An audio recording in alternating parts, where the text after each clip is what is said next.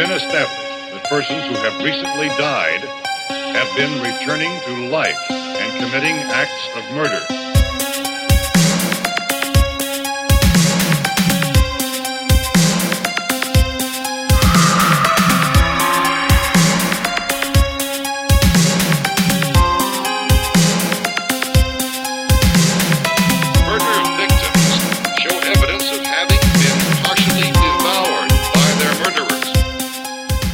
Καλησπέρα, δεδεκτυβάκια. Καλησπέρα, μικρή Ποαρό. Καλώς ήλθατε σε ακόμα ένα επεισόδιο Αυτού εδώ του τίμιου του podcast. του podcast που έχει έρθει με ένα μονόκιαλο για να. Ξυπνήσει τον Ηρακλή Πουαρό που κρύβουμε μέσα μας. Πω, πω, πω, τι ωραία πρόσθεση ήταν αυτή. Έτσι, για να σας ξαφνιάζω. Έτσι. Παιδιά, καλά Χριστούγεννα θα σας το πω από τώρα, μιας και είμαστε στην εβδομάδα των Χριστουγέννων. Ελπίζω να περάσετε τέλεια. Εννοείται, δεν θα προλάβουμε να σας βγάλουμε επεισόδιο για τα Χριστούγεννα. Θα βγάλουμε όμως αμέσως μετά. Έτσι, before και after, before και after. Αλλά πριν μας είναι πάρει το εορταστικό μας το πνεύμα. Εγώ είμαι η Μαρία. Εγώ είμαι ο Γιώργος. Και οι δυο μαζί είμαστε. Οι Crime Groupers! Ναι. Όπου είμαστε στη διάθεσή σας κάθε μέρα, όποτε θελήσετε, να μας στείλετε ένα μήνυμα αλληλεπίδρασης στο Instagram. Crime Groupers Podcast. Να μας ακούσετε άμα θέλετε σε Spotify, Google Podcast, Apple Podcast, Anchor, όπως επίσης και στο streaming και... Όποιος θέλει μπορεί να βοηθήσει αυτό εδώ το τίμιο το podcast κάνοντας πρώτον ένα follow στη σελίδα μας στο Instagram. Δεύτερον, όποιος θέλει μπορεί να κοινοποιήσει τα επεισόδια τα οποία βγάζουμε στο story του για να αλληλεπιδράσουν κι άλλοι, να μας γνωρίσουν κι άλλοι από τους φίλους σας. Και τρίτον, να μας βάλετε πέντε αστεράκια ρε παιδιά, γιατί ταξίζουμε μετά από σχεδόν ένα χρόνο σκληρής δουλειάς και προσπάθειας. Έτσι για χριστουγεννιάτικο δώρο, be our Santas, be our Santas. Θα φτάσουμε και εκεί, θα φτάσουμε και στον ένα χρόνο. Ναι, εντάξει, η αλήθεια είναι αυτή. Δεν έχουν μείνει πολλές μέρες. Έκανα μια ανασκόπηση τις προάλλες Ναι. και είδα ότι το τρέιλερ το βγάλαμε δύο πρώτα. Το τρέιλερ ναι και το επεισόδιο στις 11. Ναι, αλλά ρε παιδάκι μου, έρχεται ο καιρός. Πώς να το κάνουμε. λοιπόν, Είχαμε- γιατί δεν είχαμε τη βδομάδα που μας πέρασε γλυκάκι και τι δεν είχαμε. Δεν τεκτιβονέα. Δεν τεκτιβάκια. Η εβδομάδα που μας πέρασε, μόνο ήσυχη δεν ήτανε. Ποια εβδομάδα έχει δημιουργηθεί για να είναι ήσυχη; Έτσι. Ζω, ζω για εκείνη την ημέρα που θα έχουμε να τους λέμε. Τα νέα της εβδομάδας ήταν ότι, ξέρω εγώ, έπεσε η είναι- θερμοκρασία. Αυτό, ποια είναι τα καλύτερα φρούτα για να ανεβάσετε τη βιταμίνη Ναι. D και τέτοια. Εντάξει, θεωρώ ότι πάλι μονοπόλησε η κυρία Εύα Καηλή. Δηλαδή, ε, τώρα έχουν ξεκινήσει άλλο σούσουρο, έχουν βάλει λέει στο μικροσκόπιο τη μήκυο της αδερφής της. Ο Άρης Δημοκίδης έβγαλε ένα podcast στα καπάκια μετά από αυτό που έγινε, που ήταν αρκετά έτσι. μ, Καυστικό θα το έλεγα. Επίμαχο θα έλεγε ναι, κανείς. ναι, ναι, ναι, ναι. Ναι, νομίζω πως έχουμε ακόμη μέλλον για αυτή την υπόθεση. Το σημαντικό για μένα, σαν νέο γι' αυτό, είναι ότι γύρισε ο άντρας της και πήρε όλη την ευθύνη. Ότι αυτός, λέει, ήταν αυτός που έκανε τη διακίνηση των χρημάτων κτλ. Όπως επίσης και ότι έδωσε κάποια ονόματα. Αλλά οι βελγικές αρχές, λέει, κοιτάνε το κατά πόσο η Καηλή δεν γνώριζε ότι μέσα στο σπίτι της υπήρχαν αυτά τα χρήματα και ότι γινόταν αυτή η διακίνηση. Και θα ρωτήσω εγώ, είναι δυνατόν, γιατί δεν μιλάμε για 10 και 50 και 100 ευρώ; Ε, ναι, εντάξει, μιλάμε για χιλιάρικα. Ναι, είναι δυνατόν να μην ξέρεις ότι ο άντρας σου βάζει μέσα στο σπίτι και βγάζει κάτι εκατομμύρια; Ναι, δεν. Τέλος πάντων, δεν ξέρω, αλλά δεν είναι πολύ έτσι Ρωτώ λογικό. εγώ, σαν βλάκας πούμε. δεν είναι πολύ λογικό, θα ροπώ. αλλά εντάξει. Επίσης, το άλλο που άκουσα είναι ότι πάλι οι βελγικές αρχές ψάχνουν μήπως υπήρχε κάποια εξαπάτηση από την πλευρά της και σε βάρος του βελγικού λαού. Δηλαδή, θα κάτσουν να ψάξουν λίγο αρκετά το βιογραφικό της και το πώς ξεκίνησε, αλλά εντάξει. Εμάς δεν μας απασχολεί τόσο πολύ η πολιτική ντετεκτιβάκια όπως έχετε Όχι, ρε καταλάβει. παιδάκι μου, σαν έγκλημα το λέμε, γιατί είναι οικονομικό έγκλημα, οκ. Από αυτά τα σχόλια, βέβαια, που θα κρατήσω πάρα πολύ στο επεισόδιο του Δημοκίδη, ήταν. Δεν θυμάμαι ποιος δημοσιογράφος το έγραψε, αλλά ότι να λέει, ορίστε, πρέπει να είναι παράδειγμα η Καηλή, γιατί είναι από τις πρώτες βουλευτή η οποία δεν πήρε χρήματα από τον ελληνικό λαό και πήρε από άλλο κράτος. Ναι, είναι, είναι. Έκλαψα όταν το άκουσα αυτό. Έκλαψες κι εσύ με το κλέψιμο της έβασε. Ναι, με το κλέψιμο, ναι. έτσι, Αχ, έτσι, έτσι. Δώσε τροφή. Έρχεται και το ανέκδοτο. Ωχ, ε, ναι, εγώ τι άλλα νέα είχα. Α, συνεχίζουν τα φάρμακα να είναι σε έλλειψη έτσι για να σας, ε, να σας λύσω τις απορίες. Αν πηγαίνετε στα φαρμακεία δηλαδή και ζητάτε αερολίν και όλα τα συναφή δεν υπάρχουν παιδιά, δεν υπάρχουν, δεν είναι να πάθετε γρήπη αυτή την περίοδο σε αυτήν εδώ τη χώρα. Είπαν λέει επίσης μιας και είπες για φαρμακεία ότι θα κάνουμε το εμβόλιο της γρήπης χωρίς συνταγή γιατρού. Ναι, το είπαν. Εδώ και πολλές μέρες. Βέβαια, αυτό που δεν διευκρίνησαν, ειδικά στα άτομα της μεγάλης ηλικίας, είναι ότι δεν θα τα κάνουν δωρεάν. Θα πρέπει να τα πληρώνουν. Γιατί πολλοί έτσι ηλικιωμένοι άνθρωποι έρχονται σε εμάς, μας δίνουν απλά το άμκα τους και μας εμβόλιο. λένε πού είναι το εμβόλιο; μου;» εμβόλιο. Και εμείς τους λέμε, Μα τι έχετε ακούσει, πού τα έχετε ακούσει αυτά; Ε, λέει, τα λέει τηλεόραση κάθε πρωί. Ε, αυτή η Δεν τους τηλεόραση. διευκρινίζει ότι εάν πας στο γιατρό θα πληρώσεις την επίσκεψη του γιατρού σου και όταν πας στο φαρμακείο δεν θα βγάλεις λεφτά από το πορτοφόλι σου για να πληρώσεις τη συνταγή σου. Αυτά είναι λεπτομέρειες. Ε, details. Ναι, είναι στα κάτω εκείνα τα γράμματα που γράφουν και στις τράπεζες. Δεν χρειάζεται να τα διαβάσει. Δεν, τώρα υπέγραψε εκεί πέρα και τελείωνε. Ναι. Κάπως έτσι,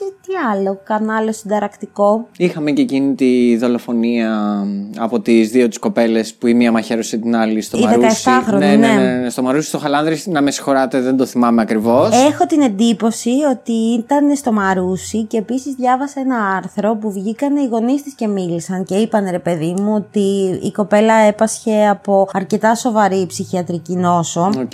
Ο δικηγόρος της τέλος πάντων παρέπεμψε τα αντίστοιχα έγγραφα που αποδείκνυαν τη φαρμακευτική αγωγή που έπαιρνε. Ωραία. Όπως επίσης οι γονείς της γυρίσανε και είπαν ότι γενικά οτιδήποτε και να έχει κάνει το παιδί μας, εμείς θα σταθούμε δίπλα του. Ναι, εντάξει. Αυτό. Ε, δεν μπορούμε να ξέρουμε ακόμα. Είναι λίγο νωρίς, φαντάζομαι. Μα εμένα εντύπωση μου έκανε. Αλλά ήταν δηλαδή, πολλές μαχαιριές. ήτανε- Αυτό ήταν που σόκαρε. Εκδίκηση. Δεν ξέρω, ήταν πολλές μαχαιριές. Τώρα τα φαντάστηκε, τα, τα έζησε μόνη της, τα... έγινε κάτι μεταξύ τους. Δεν ξέρουμε ακόμη. Θα μάθουμε πάντως. Κρίμα πάντως. Πολύ κρίμα, ναι, γιατί ήταν και νεαρές και οι δύο. Δηλαδή, Ναι. Η μία κατέστρεψε τη ζωή της και η άλλη πέθανε. ναι. Βέβαια λένε ότι ήταν σε σχέση. Όχι ότι έχει καμία σημασία Δεν το ξέρω τι τέτοιο, αλλά και μήπως πώς. είναι όντως όπως είπες και εσύ από ζήλια, από τέτοιο Δεν δηλαδή. ξέρω, δεν ξέρω. Ακόμα δεν ξέρουμε κάτι. Εγώ σου λέω, τυχαία το έμαθα. Δηλαδή δεν είδα ούτε ειδήσεις, γιατί δεν βλέπω ειδήσεις. Απλά την ώρα που χάζευα λίγο στο διαδίκτυο, μου πέταξε ένα άρθρο του. Οι γονείς αυτήν που σκότωσε αυτή Ναι, ναι, ναι, είπαν ναι. αυτό. Δεν άκουσα κάτι περαιτέρω. Δεν πειράζει. Θα το αφήσουμε λίγο αυτό με τα νέα, γιατί εντάξει, βαραίνει πάντα το κλίμα. Εντάξει, Πάνω δεν είναι κάτω. να πεις ότι είμαστε και ένα podcast που τους ανοίγει η καρδούλα όταν μας ακούνε. Τους Όχι. αρέσει η συζήτηση που κάνουμε, αλλά δεν είναι ότι λέμε ευχάριστα νέα. Αυτό, είμαστε ευχάριστοι σαν παρέα για να σας φέρουμε τα χειρότερα νέα. θα μπορούσαμε. Ναι, Πω, πω, αν δεν δεν θα- δημιουργηθεί ποτέ κάποιος φορέας που θα πρέπει, ρε παιδί μου, να λέει τα άσχημα νέα σε κόσμο, θα ήθελα να μας προσλάβει. Αυτό δεν θα ήταν τέλειο να μπορούσες να λες, ρε παιδάκι μου, σου έχω ένα καλό και ένα άσχημο νέο. Ποιος θες να σου πει το καλό, ποιος θες να σου πει το άσχημο. Και να λένε όλοι για το άσχημο, να μας το πούν οι crime groupers. Φαντάζεσαι. Οκ. Αν ανοίξει κάποιος φορέας τέτοιος, αν μας ακούει κράτος. αν ψήνεστε, στείλτε στο Instagram ένα χεράκι σηκωμένο. να μετράμε ψήφους από τώρα. Θα ήμασταν πολύ αστείοι. Ισχύει. Επίσης, το άλλο σαν νέο έτσι, ενημέρωση, είναι update για ένα νέο που είχαμε φέρει για τις Σέρρες. Ναι. Για το σχολείο που έγινε η έκρηξη. Ναι, ναι. Ωραία. Επαναλειτουργεί το σχολείο με Και κλιματιστικά. Περνάμε από το ένα βήμα στο άλλο έτσι εμείς εδώ στην Ελλάδα. Ότι έπρεπε να πεθάνει κάποιος μαθητής για να σκεφτούν την ιδέα των κλιματιστικών. Ναι, γιατί δεν συμφέρει. Ναι, αλλά είναι στις αίρες. Ξέρετε Τέλος τι πάντων. ολόκληρο κάνει στις αίρες το χειμώνα. Προφανώς και ξέρω και προφανώς και έχουμε επισκεφθεί και περιοχές όπως η Φλόρινα ή η Θεσσαλονίκη, αλλά τι να πω τώρα. Εντάξει. No words. Βέβαια, εμένα μετά από αυτό το νέο που μου είπες, μου ήρθε κατευθείαν στο μυαλό και θέλω να το σχολιάσω και με εσάς λίγο το εντεκτιβάκι. Ότι τι θερμοκρασίες είναι αυτές οι οποίες παίζουν μέσα Δεκέμβρη, τουλάχιστον στην Αθήνα. Δεν ξέρω για άλλες περιοχές τι, μπορεί, τι καιρό μπορεί να κάνει. Μια χαρά Αλλά κάνει. από, ότι, από το τελευταίο update που είχα από τη φίλη μου τη Δάφνη που βρίσκεται στο Βόλο, κάνει και εκεί γαμόζεστη. Ναι, μα έφτασε στην Κρήτη λέει 26, όπως επίσης, γιατί μαθαίνουμε και νέα εκτός Ελλάδας, και στο Παλέρμο έφτασε 26. Ε, εντάξει τώρα. Τίποτα, Παλέρμο, πάμε Μάνι. για μπάνιο. Ναι, αυτό. Όπως λέει η Ευελίνα στη φαρμακεία, θα κάνουμε Χριστούγεννα Αυστραλίας. Θα βάλουμε μα- μπικίνι και μποτάκια ουγ και θα βγούμε στις παραλίες. Όχι βέβαια, γιατί εγώ είμαι εδώ για να ρίξω τη θερμοκρασία, παιδιά. Ου, έρχεται. Τι, σας παρακαλώ, έχω φέρει δύο έτσι ίσα ίσα για να ξεκινήσουμε. Ανέκδοτο μυρίζεται. λοιπόν, γιατί ο Χάνιμπαλ δεν κάνει παρέα με μόδιστρους; Γιατί; Γιατί τρώγονται με τα ρούχα τους. Αου, Και Ναι. ένα το οποίο έτσι παραπέμπει λίγο στην υποθεσούλα μας σήμερα. Θα ανέβαινα στα βουνά, αλλά έχουν Όροι και προποθέσει. Κούκι και Γιώργος, κούκι. ένα, κιν- ένα cookie με πόδια είναι αυτή τη στιγμή. Οκ. Λοιπόν, ντετεκτιβάκια, σας έχω φέρει σήμερα μία υπόθεση. Θα μπορούσε κανείς να πει ότι είναι προπομπός; Μιας άλλης υπόθεσης που θέλω να φέρω και θα την ανοίξω κάποια στιγμή. Αν και σας θέλω όλους εδώ παρόντες, γράφτε την ημερομηνία, το είπα από τότε. Εάν τυχόν μου συμβεί τίποτα, Χριστέ μου, τι έχεις φέρει; όχι για, τη- όχι για τη σημερινή, για αυτή που θέλω να φέρω, την ψάχνω, την ετοιμάζω. Είναι μεγάλη. θέλω να πάτε και να ψάξετε οποιοδήποτε μέλος της 17 Νοέμβρη. Ο Χριστός. τι ανοίγεις. Ανοίγεις τον ασκό του Αιόλου. Όχι, με τη συγκεκριμένη υπόθεση όχι, αλλά αναφέρεται κάπου, οπότε μπορώ να πω ότι είναι ένας προπομπός του επεισοδίου της 17 Νοέμβρη. Οκ. Γιατί θα το φέρω. Εντάξει. Είμαστε έτοιμοι. Μάλιστα, καπετάνια. Τι λέτε να πάμε στο 2002. Α, ωραία χρόνια. Αλλάξαμε νόμισμα. Λοιπόν, θα μπούμε στη χρονομηχανή και γρήγορα γρήγορα θα φτάσουμε στην 3η 13 Αυγούστου του 2002, όπου ο τηλεοπτικός σταθμός Star της κεντρικής Ελλάδος θα δεχθεί ένα τηλεφώνημα.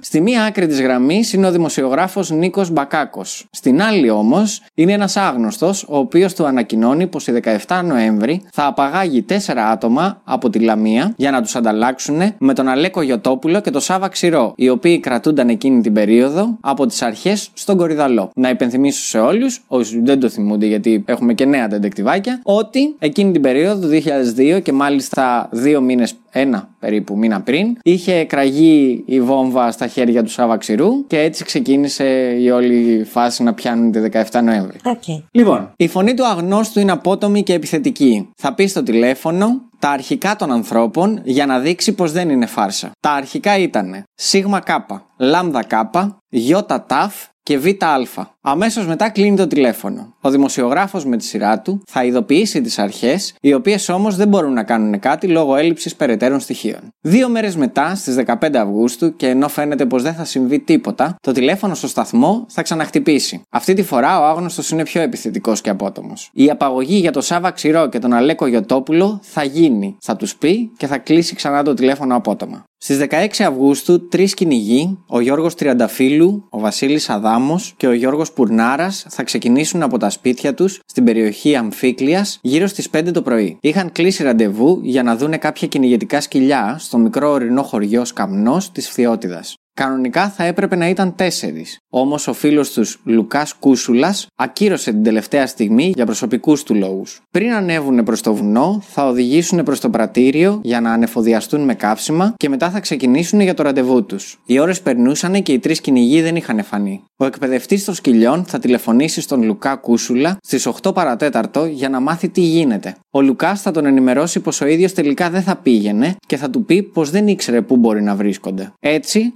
ανήσυχος, ο Λουκάς θα ειδοποιήσει τις οικογένειές τους και όλοι μαζί θα ξεκινήσουν για τον εντοπισμό τους. Στις 8.30 όμως, όλη η Ελλάδα θα μάθει για την τύχη τους. Ο άγνωστος θα τηλεφωνήσει ξανά, αλλά αυτή τη φορά θα πάρει στο αστυνομικό τμήμα Αμφίκλειας και θα τους ενημερώσει πως απήγαγε τους τρεις κυνηγούς και θα ζητήσει πάλι την ανταλλαγή των δύο μελών της 17 Νοέμβρη ως αντάλλαγμα για την απελευθέρωσή τους. Οι αρχές κινητοποιήθηκαν αμέσως και ξεκίνησαν τις έρευνες προς την περιοχή από όπου ξεκίνησαν οι τρεις κυνηγοί. Ρωτούν τους συγγενείς τους σχετικά με τις κινήσεις τους και τον προορισμό τους. Εκείνοι θα τους πούν πως θα κατευθυνόντουσαν προς το χωριό Σκαμνό και πως θα συναντούσαν τον Ηλία Λιασκόνη, ο οποίος και θα τους έδειχνε τα σκυλιά. Ρώτησαν για τη διαδρομή και έτσι οδηγήθηκαν προς το βενζινάδικο, στο οποίο και ανεφοδιάστηκαν. Όμως από εκεί θα καταλάβουν πως ο τελευταίος που τους είδε ήταν ο Βενζινοπόλης και έκτοτε κανείς δεν είχε νέα τους. Θα κατευθυνθούν προς τον τελικό τους προορισμό και στη διασταύρωση Μπράλου και Παλαιοχωρίου θα ανακαλύψουν παρατημένα και κλειδωμένα τα αυτοκίνητα των κυνηγών. Δίπλα από τα αυτοκίνητα θα βρούνε και μία σφαίρα. Μην ξέροντας πού να συνεχίσουν τις έρευνές τους, θα στραφούν στον άνθρωπο που είχαν υποδείξει οι συγγενείς τους ως τελικό προορισμό τους, δηλαδή τον Ηλία Λιασκόνη. Στις 12.30 το μεσημέρι της ίδιας ημέρας, οι αστυνομικοί θα τον φωνάξουν στο αστυνομικό τμήμα Αμφίκλειας για κατάθεση. Ο Ηλίας ήταν μόνιμος κάτοικος στη Λαμία, παντρεμένος και είχε δύο παιδιά, το ένα τεσσάρων και το άλλο λίγο μηνών. Τα τελευταία δύο χρόνια εργαζόταν ως εποχικός πυροσβέστης, ενώ ταυτόχρονα στο πατρικό του σπίτι τη στο σκαμνό φθιώτιδα, εκπαίδευε κυνηγετικά σκυλιά, τα οποία και πουλούσε, μιας και όπως έλεγε ο ίδιος, το κυνήγι ήταν το μεγάλο του πάθος. Τα προηγούμενα χρόνια είχε δουλέψει και ως security σε εταιρείες και είχε εκπαιδευτεί στις ειδικές δυνάμεις και στον ανορθόδοξο πόλεμο. Οι αστυνομικοί θα τον ρωτήσουν για τους τρεις κυνηγούς και για το ραντεβού τους, καθώς και για τις σχέσεις που είχε μαζί τους. Ενώ στην αρχή ο Ηλίας ουσιαστικά επιβεβαίωνε τα όσα ήξεραν μέχρι εκείνη τη στιγμή, στην πορεία και όσο συνεχιζόταν η κατάθεσή του έπεφτε σε αντιφάσεις. Οι αστυνομικοί υποψιάστηκαν ότι κάτι δεν πάει καλά και από απλή κατάθεση μετατράπηκε σε ανάκριση. Έτσι, στις 4 θα τον μεταφέρουν στην αστυνομική διεύθυνση Λαμίας. Επίσης, κλιμάκιο θα μεταβεί στο σπίτι του στο Σκαμνό για έρευνες όπου και θα εντοπίσουν δύο κυνηγετικά όπλα, ένα γκλοπ, ένα μπιστόλι κρότου, ρούχα με αίματα και ένα κινητό τηλέφωνο το οποίο ήταν και κλειστό. Okay. Θα ρωτήσουν τον Ηλία σχετικά με τα αίματα στα ρούχα και εκείνος θα τους πει πως είχε πάει για κυνήγι και είχε σκοτώσει ένα αγριογούρουνο, από το οποίο και προέρχονταν τα αίματα. Έτσι οι αρχές θα στείλουν τα ρούχα για να εξεταστούν, ενώ ταυτόχρονα θα ρωτήσουν τους συγγενείς των αγνοουμένων σχετικά με το κινητό τηλέφωνο που βρέθηκε. Μαθαίνουν πως το κινητό άνοικε στον Βασίλη Αδάμου. Είχαν λοιπόν στα χέρια τους ένα 38 στοιχείο για την ενοχή του Ηλία. Οι εξετάσεις των ρούχων θα δείξουν όντως αίμα από κάποιο ζώο, όμως σε μία μπλούζα από τον σωρό θα βρούνε και ανθρώπινο αίμα. Έτσι θα ξεκινήσουν οι εξετάσεις DNA. Μέχρι να βγουν τα αποτελέσματα, οι αστυνομικοί πηγαίνουν το κινητό τηλέφωνο στο τμήμα, όπου και ρωτάνε τον Ηλία ποιανού είναι. Εκείνος θα ισχυριστεί πως είναι δικό του, αλλά όταν θα το δώσουν να το ανοίξει, εκείνος δεν θα καταφέρει να το ξεκλειδώσει.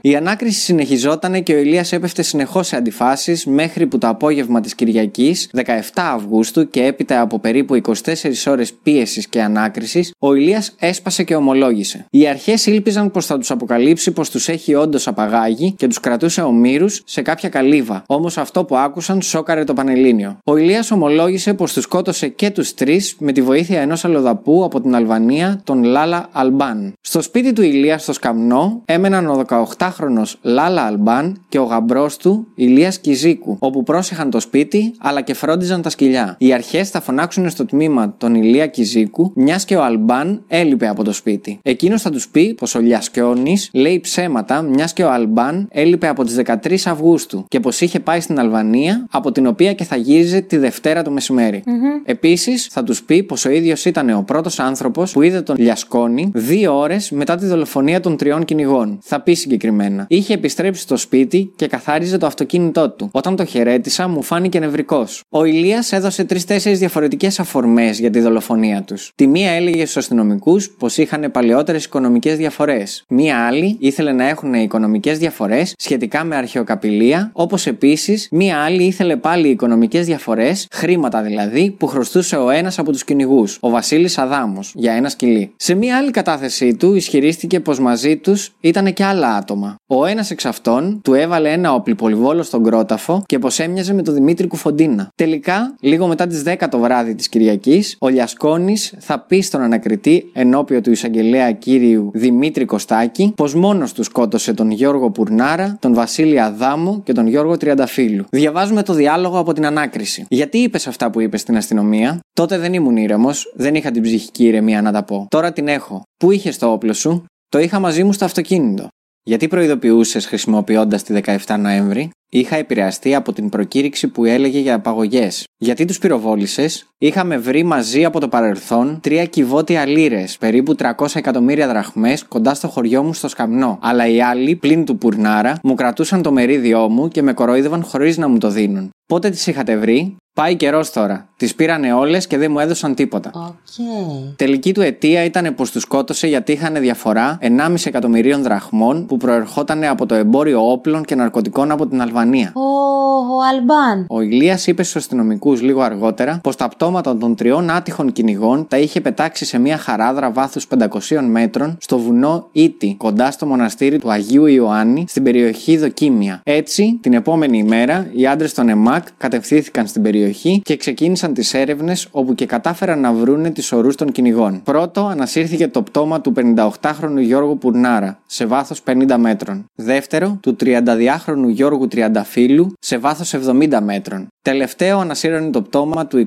25χρονου Βασίλη Αδάμου από βάθος 150 μέτρων. Ο Ηλίας κρίθηκε προφυλακιστέο και οδηγείται στις φυλακές Κορυδαλού. Στις 23 Ιανουαρίου του 2004 θα καθίσει στο ειδόλιο του κατηγορουμένου ενώπιον του μεικτού ορκωτού δικαστηρίου Άμφισας με τις κατηγορίες της ανθρωποκτονίας από πρόθεση, παράνομη οπλοφορία και οπλοχρησία. Στην αίθουσα του δικαστηρίου επικρατούσε ένταση, μιας και καθ' όλη τη διάρκεια οι συγγενείς των θυμάτων δεν σταμάτησαν να το επιτίθενται λεκτικά, με κατάρες και βαρύς χαρακτηρισμούς, ενώ τρεις φορές κινήθηκαν απειλητικά προς το μέρος του, από όπου και τους σταμάτησαν οι αστυνομικοί που βρίσκονταν μέσα. Μάλιστα, η δίκη διεκόπη δύο φορές για να σταματήσουν οι φασαρίες. Ο εισαγγελέας από την άλλη έκανε χρήση σκληρής γλώσσας κατά την αγόρευσή του, τονίζοντας πως ο Ηλίας είναι ψυχρός και λέγοντας Ούτε μία φορά δεν έδειξε να το συγκινούν όλα όσα ακούει. Είναι θρασίτατη οι ισχυρισμοί που προβάλλει. Πρόκειται για μια ψυχοπαθητική προσωπικότητα. Έχει φτιάξει μια θεατρική παράσταση μέσα στην οποία και ζει, τονίζοντας μάλιστα πως ο δράστης είχε προσχεδιάσει τις εκτελέσεις και πως δεν περίμενε να τον ανακαλύψουν, όμως το λάθος που έκανε ήταν πως τηλεφώνησε στο Λουκά Κούσουλα από το κινητό του Βασίλη Αδάμου και πως οι αστυνομικοί εντόπισαν το καλά κρυμμένο κινητό του στο σπίτι του.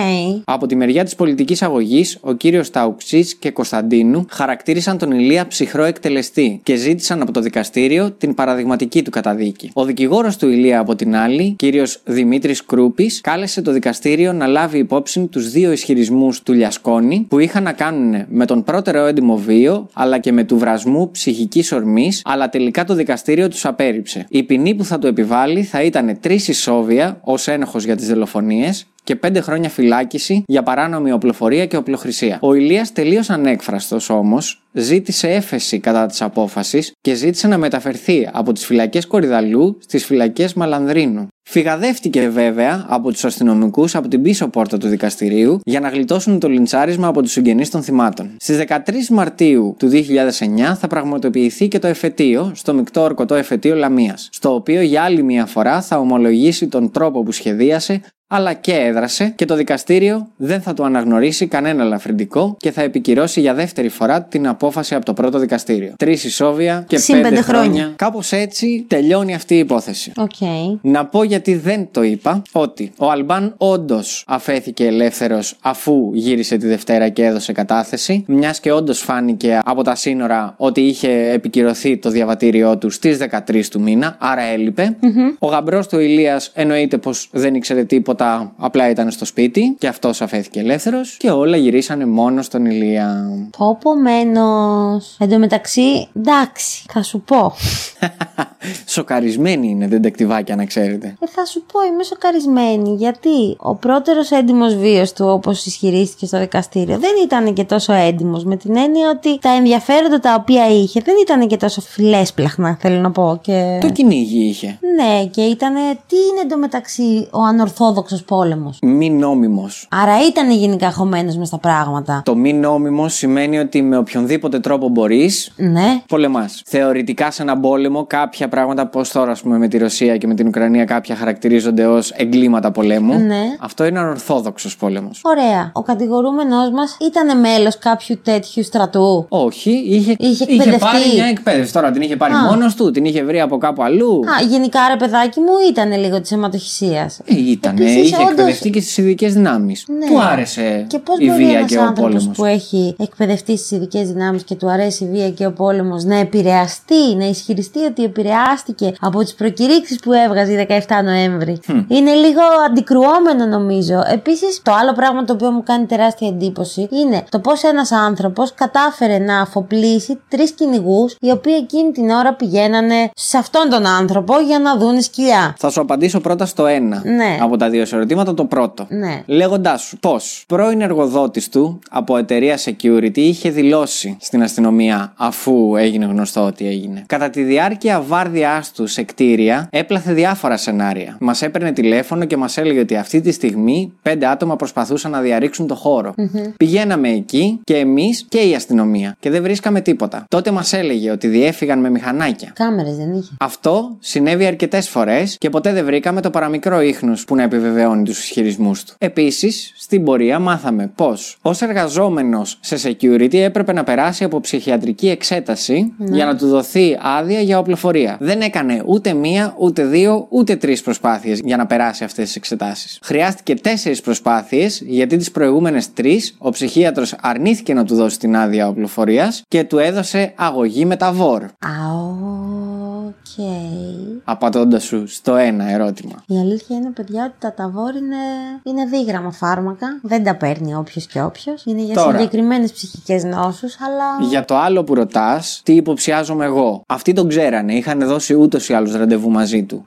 Τώρα, πήγε και τους βρήκε εκεί στη διασταύρωση και κάτι τους είπε; Οπότε και κατεβήκαν από τα αυτοκίνητα και την ώρα που κατεβήκανε τους απείλησε με όπλο; Μα ήταν τρεις. Δηλαδή, αυτό που. Θα μου- έκανες εσύ κάτι μπροστά σε ένα όπλο; Όχι, δεν λέω ότι θα έκανα εγώ κάτι μπροστά σε ένα όπλο. Απλά μου φαίνεται ρε παιδάκι μου λίγο πολύ γρήγορο από τη στιγμή που ήταν τρεις άνθρωποι οι οποίοι ήταν κυνηγοί. Άρα ξέρανε είχανε πάνω δύο-τρει. τους κάτι όμως; Όχι, ρε παιδί μου, αλλά ξέρανε δύο-τρει τεχνικές. Επίσης ήταν τρεις. Είναι κυνηγή. Το ότι ξέρεις να στοχεύεις δεν σημαίνει ότι ξέρεις να αφοπλίζεις και ένα όπλο. Ναι, ισχύει και αυτό. Επίσης, Αλλά- ξαναλέω, υπό την απειλή του όπλου, γιατί βρέθηκε και μία σφαίρα Μία δίπλα από τα σφαίρα. αυτοκίνητα. Ναι. Αν πυροβόλησε μία φορά την ώρα που ήδη είχαν βγει έξω, γιατί δεν ήταν ούτε σπασμένα τα παράθυρα, Όχι, ούτε βγήκαν είχε έξω, τρύπες στα λες αυτοκίνητα. και- Κλειδώσαν τα αυτοκίνητα, βγήκαν έξω και μάλλον τότε τους απείλησε. Αν δεν χτύπησε κάποιον εκείνη την ώρα. Εν τω μεταξύ, ξέρουμε πόσους σκοτώθηκαν. Τους σκότωσε και τους τρεις με όπλο, Ναι. τους πέταξε από τον κρεμό Οι και. δύο, οι δύο είχαν πυροβοληθεί από απόσταση 1,5 μέτρου Ναι. και ο τρίτος είχε πυροβοληθεί από εξεπαφής. Πω πω, τώρα μπορώ να κάνω σενάρια για το πώς μπορεί να έγινε. Έχω μπει σε αυτό το τρυπάκι. Αλλά αλλά. τους έβαλε κάπου. Ναι. Πολύ πιθανόν να τους είπε κιόλας, δεν το έχω καθόλου απίθανο, να δεθούν με κάτι Ναι, μεταξύ υπό την τους. απειλή του όπλου Ναι, και. τους έβαλε μέσα στο αυτοκίνητο, τους πήγε εκεί πάνω που τους πήγε, τους έβγαλε έξω μπροστά από τη χαράδρα, Ζάλογος. τους πυροβόλησε Τους και τους εκτέλεσε, πέταξε ναι. κάτω. Οκ. Εν τω μεταξύ, τέσσερα διαφορετικά πιθανά σενάρια. Όντως έκανε σενάρια από ό,τι μπορούμε να καταλάβουμε. Δηλαδή, αυτά που έλεγε στην αστυνομία, τους είπε τέσσερις διαφορετικές εκδοχές για να καταλήξει στο τέλος ότι ξέρεις τι, παίζει να μου χρωστάγανε 1,5 εκατομμύριο. Στις οποίες όλες έφταιγε και Ναι. εκείνος, απλά όλες αλλάζανε γιατί έφταιγε. Γιατί έφτασε σε αυτό το σημείο. Στη μία έβαλε μέσα και τον Κουφοντίνα, που εδώ θέλω να αφήσω ένα ιστερόγραφο και να πω το ότι ήθελε να φύγει από τις φυλακές Κορυδαλλού, να μην τον πάνε εκεί, γιατί εκεί τον είχαν προφυλακιστεί και εκεί θα τα έμενε. Και να πάει στις άλλες φυλακές. Παίζει να ήταν γιατί εκεί μέσα, παίζει να τον έτρωγε 17 Νοέμβρη για τις μαλακίες που έλεγε. Δεν ξέρουμε. Δεν μπορούμε να τα λέμε αυτά, αλλά δεν ξέρουμε. Τέλος πάντων. Εντάξει, ψυχικά ασθενή. Αυτό καταλαβαίνω. Φαντασιόπληκτος. Πολλά σενάρια. Ναι, το ψυχικά ασθενή είναι μέσα στο φαντασιόπληκτο. Βασικά, όχι φαντασιόπληκτος. Τι λέμε, μάτια Παραληρηματικό. μου; Τι λέμε, μάτια μου, τη λέξη για κάποιον ο οποίος φαντάζεται τέτοια πράγματα; Παραληρηματικός, εγώ θα έλεγα. Η αλήθεια είναι αυτή. Αλλά οκ, ναι, τι λέμε αυτή τη λέξη. Εντάξει, θεωρώ βασικά ότι οι αρχές έδρασαν αρκετά άμεσα. Ναι, και γρήγορα είναι η αλήθεια. Επίσης, μας δείχνει το πόσο σάικο ήταν ο τύπος. Sorry που χρησιμοποιώ αυτές τις εκφράσεις. Εδώ τον είπαμε φαντασιόπληκτο. Ναι. φαντασιόπληκτο. Μόνο και μόνο που αποφάσισε να πάρει τρεις φορές σε ένα κανάλι και να το δηλώσει. Δηλαδή να πει ότι. Το έκανε για άλλοθι για να μην τον βρούνε. Ναι, οκ. Ότι και καλά θα ψάξουν κατευθείαν για τη 17 Νοέμβρη και όχι εκείνον. Όπου, οκ, έχεις σκεφτεί μέχρι εκεί και παίρνεις τηλέφωνο από το κινητό αυτού που έχεις σκοτώσει στο, κινητό του κινητό. φίλου του. Ναι, άλλο και αυτό. Άνευ Εν τω μεταξύ, λόγου. τυχερός. Ο Λουκάς Κούσουλας τυχερός που δεν πήγε. Πολύ τυχερός, ναι. Τελευταία στιγμή εντωμεταξύ ακύρωσε. Ναι, εντάξει. Πω, πω. Μμμ. Όπου θα ήταν μέσα από τα τέσσερα ονόματα που έδωσε, θα ήταν το τρίτο, το Λάμδα Το Κάπα. λάμδα κάπου. Τι να πω. Ναι. Επίσης, αυτό που έχω να σου πω είναι ότι που με ενόχλησε εμένα και θέλω να το σχολιάσω είναι ότι έχεις φάει άκυρο τρεις φορές από ψυχίατρο για να πάρεις όπλο. Γιατί έχεις και τέταρτη ευκαιρία; Γιατί πρέπει να είναι έτσι αυτός ο οργανισμός που να σου επιτρέπει Να όσες πας. φορές θες να κάνεις αίτηση. Αφού το βλέπεις. Δεν είναι καλά. Εντάξει, αυτό που φαντάζομαι ότι θα ήθελε να κάνει υπό προποθέσει μπορεί και να γινόταν. Με την έννοια ότι εάν αυτός ο εκάστοτε οργανισμός ο οποίος ζήταγε security σου έλεγε ότι για να πάρεις τη δεύτερη σου ευκαιρία ή την τρίτη σου ευκαιρία θα πρέπει όντως να πηγαίνεις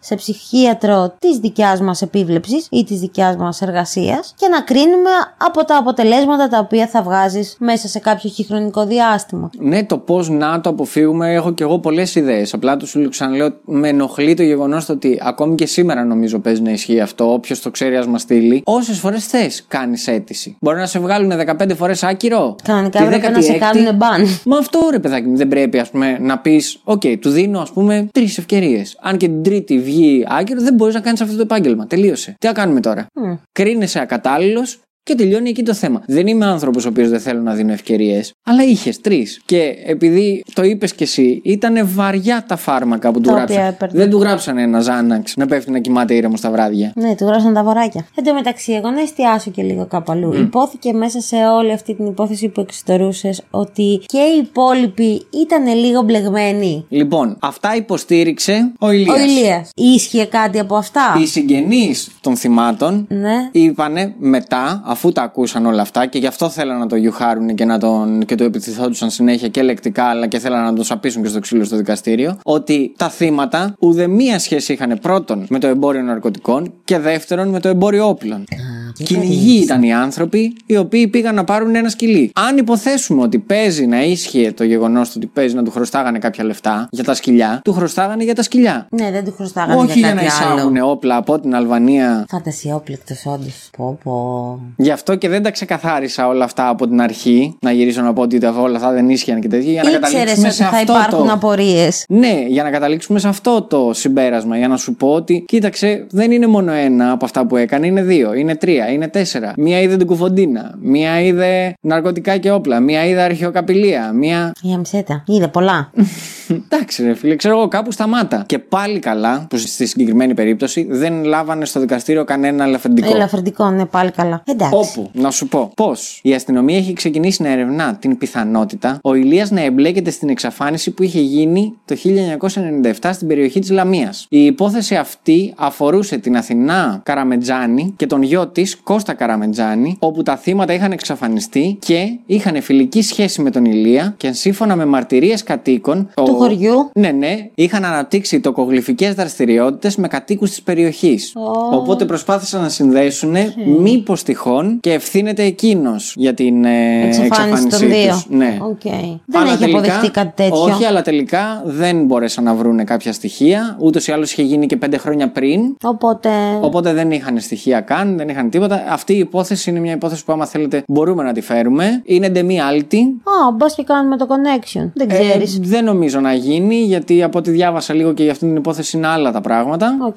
Αλλά αξίζει και αυτή σαν υπόθεση να αναφερθεί. Κάποια στιγμή μπορούμε να τη φέρουμε. Εντάξει, τι μια η δικαιοσύνη στη, στη συγκεκριμένη υπόθεση; Ναι, εντάξει. Θέλω Τρεις να πω ισόβια ότι τρεις εντωμεταξύ. ισόβια, τρεις σκότωσε, τρει ισόβια Ναι, έφαγε. Βέβαια, μην τα ξαναλέμε, κουράζει Εντάξει. κάπου. Τρεις ισόβια ίσον 28. 28 χρόνια μόνο. Εντάξει, δεν και υπάρχουν τα τρεις 5-33 ισόβια. τα χρόνια του Χριστού. Ισχύει. Είναι μία φορά. Απλά η ποινή είναι πάρα πολύ βαριά. Αυτό δεν μπορεί να αναιρεθεί και δεν μπορεί να γίνουν διάφορα τέτοια θέματα. Που εντάξει. Εντάξει. Εντάξει. Και είναι μέσα από το 2004, ε. 9 κανονικά. Από το 4, ναι, το 9 έγινε το εφετείο, οπότε μετράνε εμένα αυτά τα χρόνια. Μέσα δεν ήταν για αυτά τα χρόνια, ναι. Από το 4, ας πούμε. Εντάξει, σε Ξεκίνησε η τέσσερα ποινή. χρόνια βγαίνει θεωρητικά. Οκ, σε τέσσερα χρόνια μπορεί να βγει. Όχι, άμα πεις ότι είναι και πέντε. στις τρία- Εντάξει, σε δέκα χρόνια θα βγει έξω. Ε, Πολλά δεν τα λες. ε, ναι, δεν τα λες. Τρία άτομα. πω, πω. Πάντως, άλλη μια περίπτωση σαν αυτή, γιατί ήθελα να μείνω στη φθιότητα, σαν την υπόθεση που έφερα από το καυκι Βλέπεις πάλι με όπλα εκεί στην περιοχή της Λαμίας και Εντάξει. μια τρέλα λίγο. Γενικά μπορούμε να πούμε ότι η ελευθερία που έχουμε στη χρήση των όπλων είναι αρκετά μεγάλη. Είτε στο κομμάτι του κυνηγιού, είτε στο κομμάτι της λίγο πιο παρανομίας. Γενικά τα χρησιμοποιούμε σαν λαός πολύ. Και, το, είδα, κάνουμε- και το ναι. είδα ταυτόχρονα με εκείνη την υπόθεση που είχα φέρει με το μακελάρη, γιατί μου το πέταξε σαν άρθρο, σαν ε, ότι δεν ήταν μόνο μία η υπόθεση που είχε συγκλονίσει με πολλούς πυροβολισμούς και θύματα και τέτοια, ήταν και αυτή. Και αυτή. Πάλι Οκ. εντωμεταξύ έβλεπε πράγματα και ο ένας και ο άλλος. Ο άλλος θέλει να καθαρίσει όλο το χωριό και νόμιζε ότι όλοι τον απειλούνε. Λες να έχει κάτι το νερό. Ας μας πούνε κάτι και της Λαμίας. Δεν ξέρω. Λες να είχε κάτι το νερό εκείνη την περίοδο. Τα ντεντεκτιβάκια της Λαμίας μπορούν να ξεκινήσουν να ψάχνουν το νερό. Να ελαφρύνω λίγο το κλίμα. Σάββατο βράδυ είναι, παιδιά, συγχωρέστε μας. Σήμερα κάναμε την αλλαγή και γυρνάμε Σάββατο βράδυ. It's party zone. Ναι. Here in detective σπίτι. The House of Detectives. Δεν ξέρω, εσάς Μου πώ σας άρεσε. φάνηκε ντεντεκτιβάκια, να μας πείτε, να μας στείλετε; Ναι, να μας στείλετε. Εμένα μου άρεσε γενικά σαν υπόθεση. Α- Αυτό που μου άφησε ήταν ότι αρχικά δεν πρέπει να έχουν όλοι όπλα. Δεύτερον, Ξεκάθαρο. καλό θα ήταν οι ψυχιατρικές δεξιότητες φοιτητέ να αρχίσουν να παίζουν τεράστιο ρόλο στις εργασιακές επιλογές. Καλό θα είναι όλοι μας να πηγαίνουμε να κοιτάμε την ψυχική μας υγεία, γιατί βλέπουμε που μπορεί να καταλήξει το οτιδήποτε. Μπορεί στο κεφάλι μας να κάνουν triggering πάρα πολλά πράγματα και να μας κάνουν να δημιουργούμε σενάρια τα οποία δεν υπάρχουν. Ε, αυτό. Στην περίπτωση του κυρίου Λιασκόνη, εγώ αυτό που έχω να πω είναι ότι θα μπορούσε, αν όντως ακολουθούσε την αγωγή του, αυτή τη στιγμή να ήταν έξω. Εγώ θέλω να πιστεύω Και ότι να- την ακολουθούσε. Εντάξει, εγώ πιστεύω ότι μπορεί να ήταν πολλοί παράγοντες. Θες λίγο η μοναξιά, θες λίγο τα σενάρια τα οποία έκανε. Θες ότι τα. Μοναξιά; η ασ- Μπορεί μόνος του ήταν. Είχε Όχι. κάποια. Όχι, είχε Είχε οικογένεια. οικογένεια και δύο είχε παιδιά. οικογένεια και δύο παιδιά. Το ένα Η μάλιστα οικογένειά λίγο του- μηνών. Η οικογένειά του, πώς αντέδρασε σε όλο αυτό; Τίποτα, δεν. Πώς να αντιδράσει. Θέλω να πω, ήξερε. Όχι. Δεν ήξερε. Όχι. Ο Εντύπωση αδερφός μου της κάνει. γυναίκας του, όταν είχε πάει, λέει, υποτίθεται να τον βρει την ίδια ημέρα λίγο νωρίτερα. Όχι, την προηγούμενη, συγγνώμη, ντετεκτιβάκια, ημέρα λίγο νωρίτερα. Ε, είχε γυρίσει και του είχε πει ότι αυτοί και καλά πρέπει να πεθάνουν. Αλλά το πήρανε ντεμέκ στο χαβαλέ και στο τέτοιο. Κάποια θέματα είχαν μεταξύ τους, από ό,τι φαίνεται. Ναι, οκ, υπήρχαν διαφορές κατά πάσα Ναι. πιθανότητα οικονομικές, αλλά και πάλι δεν δικαιολογεί. Και οι Θέλω να οικονομικές πω- δεν το ξέρουμε. Γι' αυτό σου λέω, τη συγκρίνω με την υπόθεση με το μακελάρη στη Φθιώτιδα. Ναι, οκ. ε, Που το λέω και αυτός οικονομικά. Έλεγε έπρεπε να πεθάνουν και έπρεπε. Δεν ξέρουμε τις διαφορές. Και οι οικονομικές λένε διαφορές τι πρέπει να πεθάνουν οι άλλοι. Καλά, όχι σε καμία περίπτωση. Αλλά ναι. Μου άρεσε, με έβαλε σε προβληματισμό όπως κατάλαβες. Αυτό. Αλήθεια, η οικογένειά του δεν. Δηλαδή Τέλος δεν πάντων. έβλεπε, δεν, Τώρα- δεν προσπάθησε να τον, να τον αποτρέψει ή να τον βοηθήσει με κάποιο τρόπο. Να τον αποτρέψει από τι; Από το να το κάνει, ρε παιδί. Μα δεν το ξέρανε, δεν το είχε πει στην Εντάξει, οικογένεια. Από... Δεν ξέρω, δεν ήξεραν ότι μπορεί να είχε κάποιες διαφορές με αυτούς. Θέλω να πω. Ξέρεις τι σκέφτομαι. Χωριό ήταν. Ξέρεις τι σκέφτομαι και τώρα θα κάνω μια εικασία την οποία όμως μπορούμε να την. Αναιρέσουμε βρούμε, ή να Όχι, να τη βρούμε πολύ τριγύρω μας. Ότι αν αυτός ο άνθρωπος ήταν όντως πολύ βίαιος και φαντασιόπληκτος και είχε και μια μανία, όπως έλεγε, και με το κυνήγι, άρα του γούσταρε όπλα, άρα, άρα, άρα. Ναι. Όλο αυτό. Η γυναίκα του είχε απέναντί της έναν άνθρωπο ο οποίος ανά πάσα ώρα και στιγμή μπορούσε να γίνει βίαιος. Ναι. Και όχι με τον απλό τρόπο. Ισχύει. Ισχύει, δεν το. Αν μέσα στο σπίτι είχε ντεμή για σουβενίρ, μικρά μαχαίρια και μικρά τέτοια, ε, το βλέπεις ότι αυτός ο άνθρωπος δεν είναι και πολύ ομιλητικός. Δεν μπορείς να του, κα- να του ανοίξεις διάλογο. Ναι, ισχύει. Ε, δεν το σκέφτηκα με την πρώτη αλήθεια είναι αυτή πριν εκφράσω την ερώτηση. Οπότε, ναι. Τώρα μπορώ να το σκεφτώ λίγο Το διαφορετικά. ότι μάλλον έκανε και αυτή λίγο τον πεκί ψιλοκομμένο για να μην ψιλοκοπεί η ίδια. Και τα παιδιά. Εντάξει. Γιατί από ό,τι φάνηκε δεν είχε κανένα θέμα να σκοτώσει τρεις ανθρώπους. Αυτό θέλω να πω. Δεν ήταν ότι σταμάτησε στον έναν. Ναι, σκότωσε τρεις. Τρεις. Μπαμ μπαμ, γιατί τους έφαγε κιόλας και σκότωνε το, τέσσερις. το, οργάνωσε, το οργάνωσε πάρα πολύ καλά. Γιατί αυτό είναι τρελό σχέδιο να γυρίσεις να το κάνεις. Καλά, ναι, και πήρε. Τρεις μέρες πριν και δεν συμμαζεύεται. Έξυπνος. Έξυπνος. Θεωρητικά. Κουτοπώνυρος. Ναι, βλαμμένος, αλλά. Κουτοπώνυρος. Κουτοπώνυρος. Έτσι, μακάρι να ήταν έτσι έξυπνοι άνθρωποι. Ισχύει. Κουτοπώνυρος. Αυτό ήταν τεντεκτιβάκια. Όσοι φτάσατε μέχρι εδώ, γιατί το ξεχάσαμε στο προηγούμενο επεισόδιο και τα τέλεια τεντεκτιβάκια, όσοι είναι πιστοί fans, στείλανε μόνοι τους κάτι. Έτσι. Αλλά όσοι φτάσατε μέχρι σε αυτό το σημείο, τι να στείλουν, Να Μαρία; στείλετε ένα χριστουγεννιάτικο δέντρο, να μπούμε λίγο στο πνεύμα. ε, χρόνια πολλά δεντεκτιβάκια, να περάσετε γαμάτα τις γιορτές, να φάτε πολύ, να φάτε μελομακάρονα ή κουραμπιέδε, δεν ξέρω τι θα φάτε, τι προτιμάτε, να περάσετε ωραία με τις οικογένειές σας και τους φίλους σας. Αυτό βασικά, να περάσετε τέλεια με τις οικογένειές σας, να τους χαρείτε. Αυτό. Και όλα καλά. Δολοφονίες θα συνεχίσουν να γίνονται. Ω, Εμείς ναι, εδώ θα ναι. είμαστε. Κάπου διάβασα πρόσφατα Ναι. για τις δολοφονίες, τέλος πάντων για τα εγκλήματα βασικά, που έχουν γίνει τα Χριστούγεννα. Ου. Κάποιες είναι πάρα πολύ γνωστές. Εάν θέλετε, μπορούμε να ανεβάσουμε story και να ψηφίσετε εσείς ποια μπορεί να θέλετε να συζητήσουμε. Ναι, ωραίος τρόπος. Μου αρέσει. Εάν θέλετε. Εάν θέλετε. Εάν θέλετε, μπορείτε να μας το στείλετε και αυτό. Έτσι. Να μας πείτε ναι, ψηνόμαστε. Κάντε το. να το ανεβάσουμε σε story και να ψηφίσετε εσείς ποια υπόθεση θέλετε. Είναι, οι τρεις είναι πάρα πολύ γνωστές. Οι δύο είναι οκ. Οκ. Θα είμαι κι εγώ μία από εσάς ντετεκτιβάκια γιατί δεν ξέρω καν γιατί λέει. Δεν θα προδώσω από τώρα. Ε, όχι, αλλά κάτω, κάτω, κάτω, θα είμαι κι εγώ μέσα. Τέλεια. θα ψηφίσουν και οι crime groupers.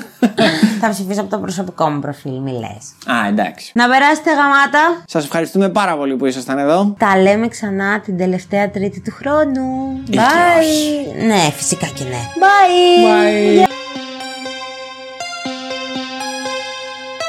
It has been established that persons who have recently died have been returning to life and committing acts of murder.